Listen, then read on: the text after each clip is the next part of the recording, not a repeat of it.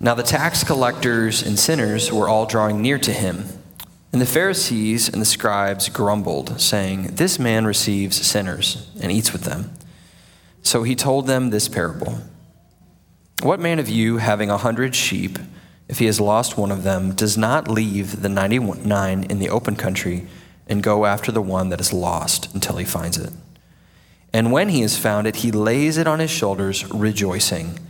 And when he comes home, he calls his friends together and his neighbors, saying to them, Rejoice with me, for I have found my sheep that was lost. Just so, I tell you, there will be more joy in heaven over one sinner who repents than over 99 righteous persons who need no repentance. Lord, would you come now and speak to us through your word in Christ's name? Amen. Uh, this news headline was sent to me, uh, so I thought I'd share it with you just as a way of introduction. Uh, fire started in the grasslands close to a farm, and uh, as is typical, the county fire department rushed to the scene, but the fire was more than they could handle. So someone suggested calling the volunteer fire department. Despite some doubt that they would be of any assistance, they were called. The volunteers arrived in a dilapidated, beat up old fire truck. They rumbled straight towards the fire, drove right into the middle of the flames, and stopped. The firefighters jumped from the truck and frantically started spraying water in all directions. Soon they'd snuffed out the center of the fire and leaving two parts which were easily put out. As the farmer watched all this, he was so impressed and grateful that his house and farm had been spared, he quickly got out his checkbook wrote a check for $1,000 to the volunteer fire department. And a local news reporter asked the volunteer fire captain how they're planning to use the funds, and the captain replied, The first thing we're going to do is fix the brakes on the fire truck. You'll get it. It's actually a joke.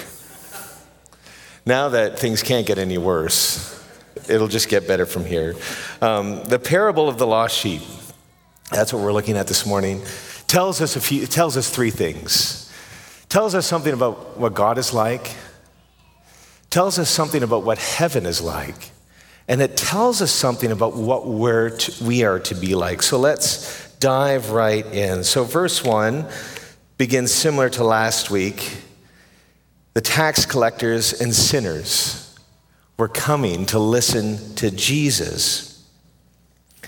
And the Pharisees and the legal experts were grumbling, This fellow welcomes sinners. They said, He even eats with them. So, once again, Jesus is intentionally upsetting the religious establishment. And at the heart of the trouble, what these opening verses tell us, at the heart of the trouble is the character of the people he's associating with. The tax collectors were disliked not just because they were like tax collectors. I mean, unless you have a friend or a family member who works for the IRS, you don't really have reason to like the IRS. Or maybe you do, I don't know. You know, tax collectors throughout history have never been celebrated as a profession. Nobody really liked them also because they were either gathering money for Herod, their ruler who was corrupt, and taking advantage of them. And they didn't like them either because they were also collecting for their oppressors, the Romans. And what's worse is they were in regular contact with Gentiles and they were considered unclean, out of reach of God's grace. But here we see as well that the sinners, uh, the context tell us here that the sinners, those who are lost, are a combination. It's a much more general idea than what we might have today or you know that the church in the 19th 20th century may have established. The sinners that are dis- that are out of reach would have been the poor. Because a number of people would have been too poor to have an education. And because of their poverty, they just wouldn't know and have had the privilege to understand how they can relate to God. So it's the poor. The others are those who are regarded by the self appointed experts as hopelessly irreligious. Those who are out of touch with the demands of God that he had made on Israel through the law. And so, what we have here is this idea that in order to be in right relationship with God, you have to do everything right. And if you can't, then you're not in.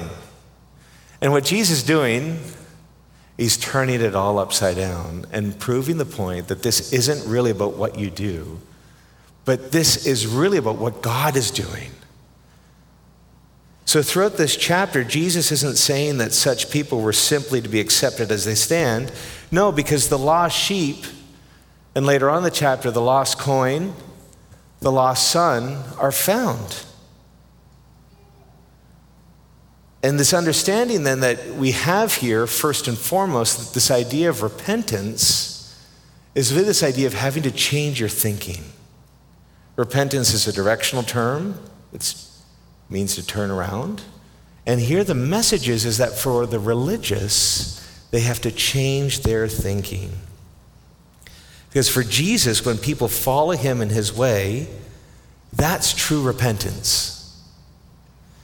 He doesn't say it in so many words, but it's here by implication. The Pharisees and legal experts need to repent. Otherwise, look at verse 7. I think this is Jesus being a little tongue in cheek.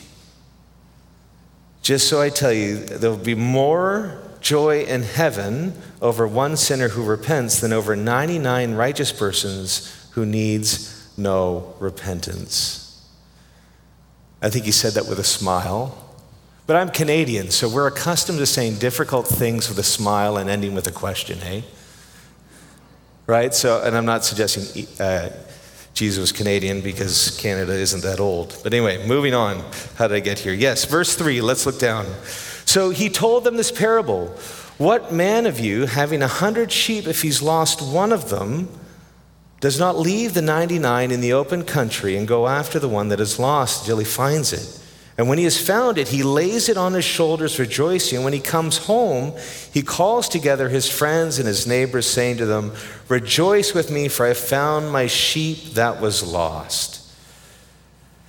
The point of the parable becomes clear with that. Faith and religious structure alone can kill a party. Form without God's presence creates a barrier that prevents people with meeting Jesus. There's a party going on. All of heaven is having a party. The hosts of angels are joining in. And if we don't have one as well, we'll be out of tune with God's reality. That's why, if you look at the last page of your bulletin, you'll see our values. And one of our values, big values, anchor values, I will say, is hospitality. Not entertainment, because if you're coming for entertainment, there are people who do it better, who have better jokes and you know all that kind of stuff. Entertainment, we're probably a little less than average. Okay, average. But everything we do, instead of trying to entertain, we do here at St. Bart's to create a space where people can have an encounter with Jesus. We pray in the Lord's Prayer, don't we? On earth as it is in heaven. And so, if hospitality, a party at the table, is central to what's happening in heaven even now and what's to come, then there must be something of that in our midst today. In the story of the sheep, the punchline depends on how you believe the two halves of God's creation are meant to fit together. One option is earth keeps getting worse and worse and pivots towards destruction, or heaven and earth are gradually, throughout salvation history, becoming closer and closer to being in harmony. So that the reality of heaven is being, I'm going to use a, a very technical term, is being colonized on earth. So that the culture of heaven is, be, is slowly becoming the dominant culture of earth. Jesus' message is clear. If you discover what's going on in heaven, you'll discover how things were meant to be on earth. that is, after all, why we pray in the Lord's Prayer Your kingdom come on earth as it is in heaven. So we have the Pharisees and the legal experts. So that's what, you know, we learn about heaven. Is that where we live gradually is becoming more and more in tune with what's happening in heaven. And one day it'll all be resolved. But until then, we have this gradual progression. But the problem is the legal experts and Pharisees believed that the closest you could get to heaven was in the temple. And the temple required strict purity laws from the priests.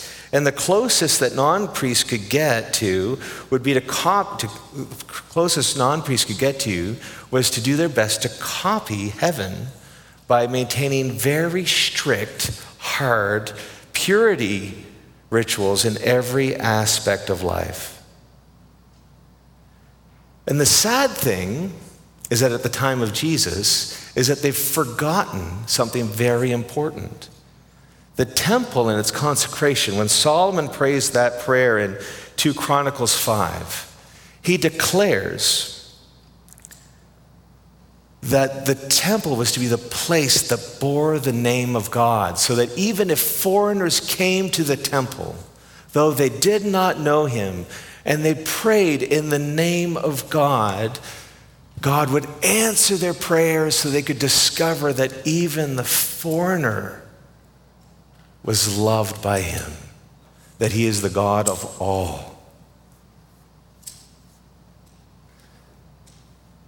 Yet, strict religious adherence, the belief in the form and correct following of the religion kept people from encountering God.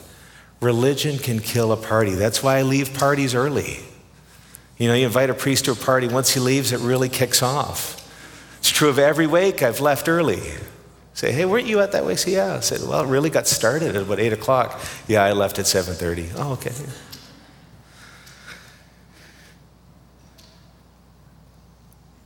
That's why here at St. Bart's, we describe kind of how we do things as a relaxed reverence. We're reverent, absolutely. We hold by the songs we sing, the prayers we pray, the way we see the scriptures, the highest respect. But I need to be careful. Because if I get too fussy about the liturgy and everything, I will lose sight of the most important thing, which is that you're not here for me. You're not here that it all goes well. You're here because you need to meet with Jesus, and I need to meet with Jesus. Peter writes in his letters that we are the temple of the Holy Spirit. Think about that for a moment. The original temple in its consecration bore the name of the living God. And so while we all have names that were given to us by our parents, there's something about you and me as we follow Jesus that as we do that, we take on another name so that our lives are marked by the name of the living God. That's why what Jesus is doing here is so important.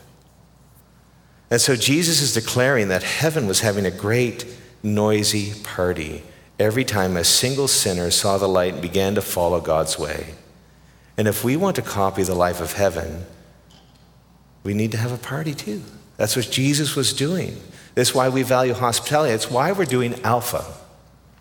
Alpha's on Tuesday nights here next door. And uh, someone came up to, a number of people came up to me Tuesday night afterwards, says, This is not what I expected. I said, Tell me more. They said, This felt more like a night out, like a fun time than a Bible study. I said, Thank you. That's the greatest compliment we've ever received. Because that's what we're aiming for. We want to have something of a party when we meet. Another person came up to me and said, You know, I haven't been to church in 15 years. I said, Okay. And I felt like I'd come home tonight. It's great. That's the plan. There's something about when we mirror what happens in heaven here on earth where God makes himself known. The particular sheep that's lost isn't very special. The whole point of the parable is that the only thing different about this sheep and the 99 is that it's lost. And this is very important. The lost sheep did not have to earn God's love or God's respect. This is more about God than it is about the lost sheep. Jesus makes it clear that God loves looking for the lost.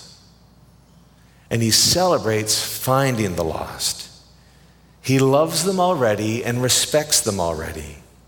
That doesn't change when they're found. I've found, I have learned that I make assumptions at my own peril. When I meet someone for the first time, I have no idea if someone is lost. Well, sometimes I say, Help, I'm lost. Can you help me find so and so? So, yeah, uh, probably not, but let's try together. Um, but what I do know is when I meet someone, is that if I make an assumption, I can make a very great mistake. But this is what I know, and this is what we all know based on this parable is that though we may not know if they, the person we've met while waiting for an airplane or in a restaurant or the, wherever it is we are, in church even, we may not know if this person has chosen to follow Jesus yet. What we do know without a shadow of a doubt is that they are loved and respected by God. And so, how do we relate to them? How do we relate to them if we bear the name of God? With love and respect. And then you suddenly find that they will tell you everything. If, you know, you extend that love and respect to them. So, what Jesus did, spending time with the lost, showing them respect and love, is the deepest point of these parables. And it's the ultimate reason why the Pharisees reject him. Jesus' actions on earth corresponded directly to God's love in heaven. And so that's what we're like here. That's what we're trying to be. Difficult now that college football started. After yesterday, you know. Any Notre Dame fans here? Apologies. Or not, depending on your alliance. God loves searching and finding the lost. So much that he celebrates. When I lose something, I lose my mind and I tear the house apart. And when I find it, I'm like, oh, finally. There's no party. I'm exhausted by the search. God is not exhausted. He throws a party. He loves to celebrate finding the lost. And what's lovely is what Jesus shows here is that to be lost isn't something worthy of being disparaged about because it's not personal. You're loved and respected either way. I found myself lost last night. I was out supper with some friends at a beer place, and because of health restrictions, I can't drink beer. And suddenly I found myself with an electric pink glass of kombucha. I'm like, this is not how life is meant to be. Prickly pear, it was, just, it was awful, but you know, I didn't want to lose face, so I drank it all and put it down. And they said, Would you like another? I said, No. when can we leave?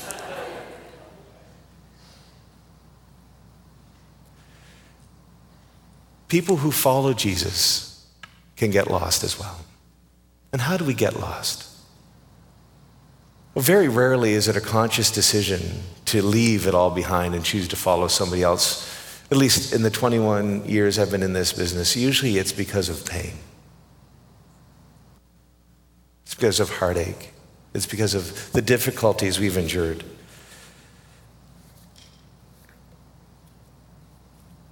And this invitation to follow Jesus comes to a point where, in order to receive from Him, we have to give Him and offer to Him the difficult things. For most of my life, I've shared this before, I'll share it again. Um, it's not an issue, so I won't do it in great detail. I have powered through. When difficult things happen, I just power through. You know, I lived in England for 13 years and I embraced the stiff upper lip um, mentality as I could, and you just power through. But all of a sudden, I hit a moment back in November where I couldn't power through anymore. I think, like many clergy, COVID hit, power through. Global pandemic, doesn't matter, we'll run to the rescue. And didn't stop. Then the pandemic didn't end, so I didn't end, just keep stopping. And then my health deteriorated so that I had to stop. And then when it did stop, what I found was is I didn't know where I was anymore. Was I lost? Well, I knew Jesus and my beliefs are still intact, but what I was feeling was very disorientating. I had a depressive episode when I was a teenager that lasted five minutes. You know, it's not my nature to ever get low. I'm a cups overflowing type of guy. I think the people who think the cup is half full or half empty are both wrong. It's overflowing. Let's, let's go, right? But I had to stop. And I didn't know what to do, and I stopped. And I went through a process that is best described by someone I heard share it this way is that if the promise of Jesus is to turn our beauty into ashes, then at some point we have to grieve and we have to mourn and we have to offer to Jesus our ashes. This is what uh, someone wrote in light of the Queen's death, which uh, in England, the Queen has died. Um, no surprise, she was 96, and you know they planned for it and everything. But what's incredible is, eh, are these incredible displays of grief. And it's so helpful, isn't it? And this is what N.T. Wright writes about grief. Not to grief, not to grieve, not to lament, is to slam the door on the same place in the innermost part of your heart where love comes from. It's interesting, isn't it? In my thinking, if I power through, all will be well. And yet, my prayer in, in those seasons was, Lord, enable me, allow me to know more of your love. And I had to stop and grieve in order for those that door to open again. That's just me. But it's helpful saying that sometimes even those who follow Jesus can get disorientated. And yet the good news is, is that doesn't mean you're bad. Jesus doesn't think you're bad. He loves you. He still respects you. And he celebrates. And he loves to come and find us when we're lost, to get us back to where we're meant to be. If God already loves and respects us and respects the lost, then being lost isn't meant at all to be derogatory. Rather, it's just a reflection that you aren't where you're meant to be. Whether you're sipping prickly pear at a brewery or something so significant in your life has happened that everything's changed almost overnight, you don't really know where you are anymore. We'd love to say that this is a place for you. This is the kind of church we'd love for you to be a part of. Where you, in that whole process, you could be respected and loved, and we'll figure it out together. And we'll try to tell better jokes in the future and have a bit of fun, not because we want to imagine the pain isn't there, but because sometimes we need light relief just to handle the difficult things.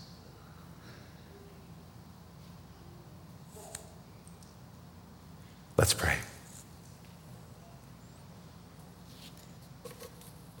Lord, thank you for this a reminder of who you are. Thank you for this reminder of what you're doing in heaven already. And thank you for this invitation to us to mirror what you're doing how you're working things out on earth as it is in heaven. Help us to play our part. Would you lead us? Would you guide us? Would you strengthen us? And even now, Lord, we lift to you as a congregation anyone who may feel lost or just that they're not where they're meant to be. And we ask even now, Lord, that they would know that they are loved by you and respected by you. And to that end, Lord, we pray that you would help us, your church, love and respect everyone.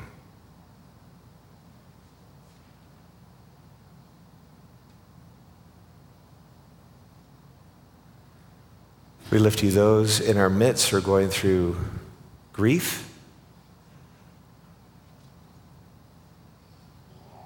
Thank you, Jesus, that you are acquainted with grief. But we ask that you would draw near to them and lead them through seasons and this season of grief. We pray for those in our midst in need of peace that you, the God and author of peace, would come and bring peace. We pray for any in our midst in need of reconciliation between relationships with friends, colleagues, or loved ones. That you would move by your Spirit and enable them to begin that process. Finally, Lord, we lift you our week ahead and ask that you would go ahead of us into the week, whatever we're doing during the working hours of the day and night, and that you go ahead of us and prepare for us the week. That as we go through it, we might be aware that you are with us in all that we do and say. In Jesus' name, amen.